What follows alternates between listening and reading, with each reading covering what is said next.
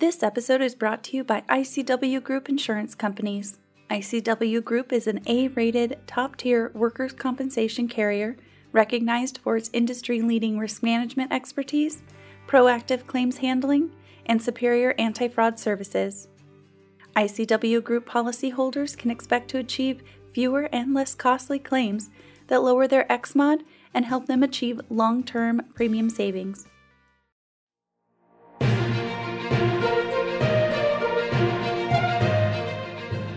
Hi, this is Alyssa Burley with Rancho Mesa's Media Communications and Client Services Department. Thank you for listening to today's top Rancho Mesa news brought to you by our Safety and Risk Management Network, Studio One.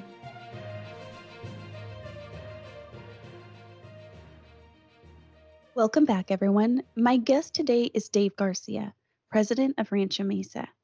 We're going to talk about performance based workers' compensation programs. Dave, welcome to the show.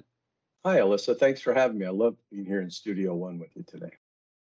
Now, in the past, we've explored performance based workers' compensation programs like captives and deductibles, and how these plans can create a competitive advantage while providing an opportunity to monetize a company's insurance program.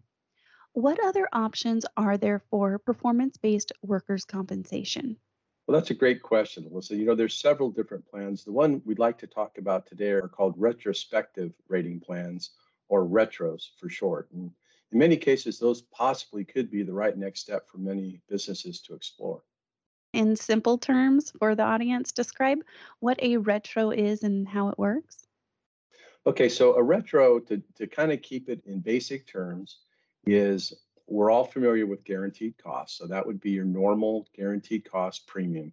A retro premium would be slightly higher than guaranteed cost. So that would set the bar.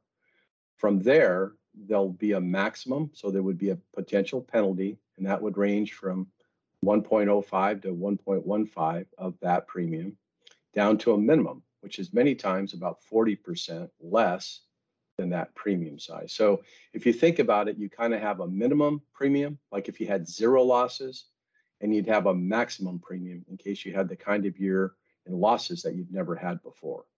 So most companies then would look at that and say, okay, am I able to control my losses in order to maybe get a return of premium? Okay, now that we know what a retro is and how it works, what would the profile of a company look like that might want to make a retro an option to explore? Sure, any of the performance-based plans, these programs are are really designed for companies that want to bet on themselves, that they ultimately want to lower their overall cost of insurance. And the characteristics of a company like that, very strong management commitment to safety, and in turn, their claims experience over several years would reflect that. What do you mean by their claims experience reflects it? So I think when we look at it that way, any performance-based plan, what we're looking for is what we call like a loss stratification or taking a historical look back about five years and seeing how their claim amounts compared to their premium amounts. So if you're able to run about a 40% or less loss ratio, and loss ratio is simply claims to premium, then in most cases on a retrospective plan, you would get a return premium. So if you're a company that feels like, hey, historically I can control my losses, my loss ratio has been below 40% almost every year, if not every year, you should definitely consider one of these performance-based programs. Today we're happen to be talking about a retro. So, is there a rough premium size that begins to make sense to have a retro plan? I'd, I'd say in over my 30 years that you're probably looking at premiums of $500,000. We're talking about in guaranteed cost premiums now and up where it begins to make sense. That's not to say that if you had premiums of 300 or 400,000, it still might make some sense to do that. But typically at $500,000 or more, these programs, all performance-based programs, kind of move to the front of the line. So, are there particular elements of these plans that if someone's interested in this type of plan that they should review closely? You know, absolutely. And they should really rely on their trusted insurance advisor for this. But these programs contain a lot of different elements and variables that really need to be analyzed. explained and then understood before incepting any of these types of programs. So examples of those things would be you'd want to know what's my maximum premium? What's the worst case scenario? What's my minimum premium? What's my best case scenario? Will there be any letter of credit required or not? What's the loss cost factor or LCF? So typically in these programs, what happens is they're going to take your claims and multiply them by some additional percentage. So for simple purposes, if you have a $10,000 claim and you have a loss conversion factor of 1.1, that $10,000 claim for the purposes of the calculation would go in at $11,000. So you want to be aware of what is your LCF. All of these programs would have one.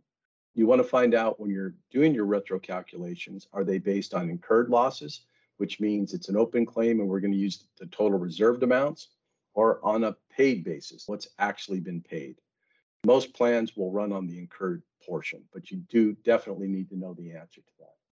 You want to look at your table to see what is my potential for return. So typically, when you're looking at a retro table, loss ratios between 0%, so if you had no claims, and up to about 40%, you should expect a retro return. Anything above that, you probably would not. And if you get way above that, you may actually go into the maximum side and owe some additional premium. So you have to understand the risk there as well. They're also going to calculate these losses multiple times. So it's not just a, a one time calculation of losses to premium and then a return or not a return. It's typically going to be going on for anywhere from three to four to five years. So you want to understand that, understand the implications of that. When they pay out the first retro return, it won't be 100% of that return. They're going to hold some back and capture it in the second, third, and fourth return. So again, this is why you really need somebody that's familiar with this to, to advise you and walk you through all these different steps. Um, because there is the potential for recapture of premiums should your claims go higher. You may have to return some of it. So it's it's fairly simple, but you need to really understand it. And then lastly, as you get further down into the calculations, you can actually go to the carrier and ask to buy out any of the remaining open claims. Sometimes that's a really strong strategy on your part. So, again, really rely on your trusted advisor for this. They should be really familiar with it. You want somebody that's gone to this rodeo before, you don't want to have it be the first time. We'll include a link to an example of a retro workers' comp program in the episode notes. And Dave, if listeners are interested in a performance based workers' compensation program, What's the best way to get in touch with someone at Rancho Mesa? Well, there's a couple of different ways. If you get to our website, you can either complete the section that says, Are you a candidate for a performance based program? You click on that, and then we'll respond back to you.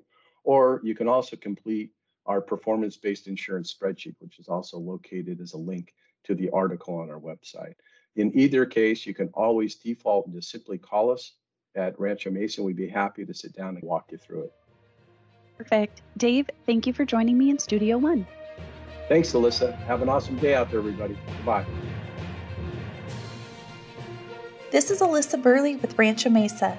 Thanks for tuning in to our latest episode produced by Studio One. For more information, visit us at ranchomesa.com and subscribe to our weekly newsletter.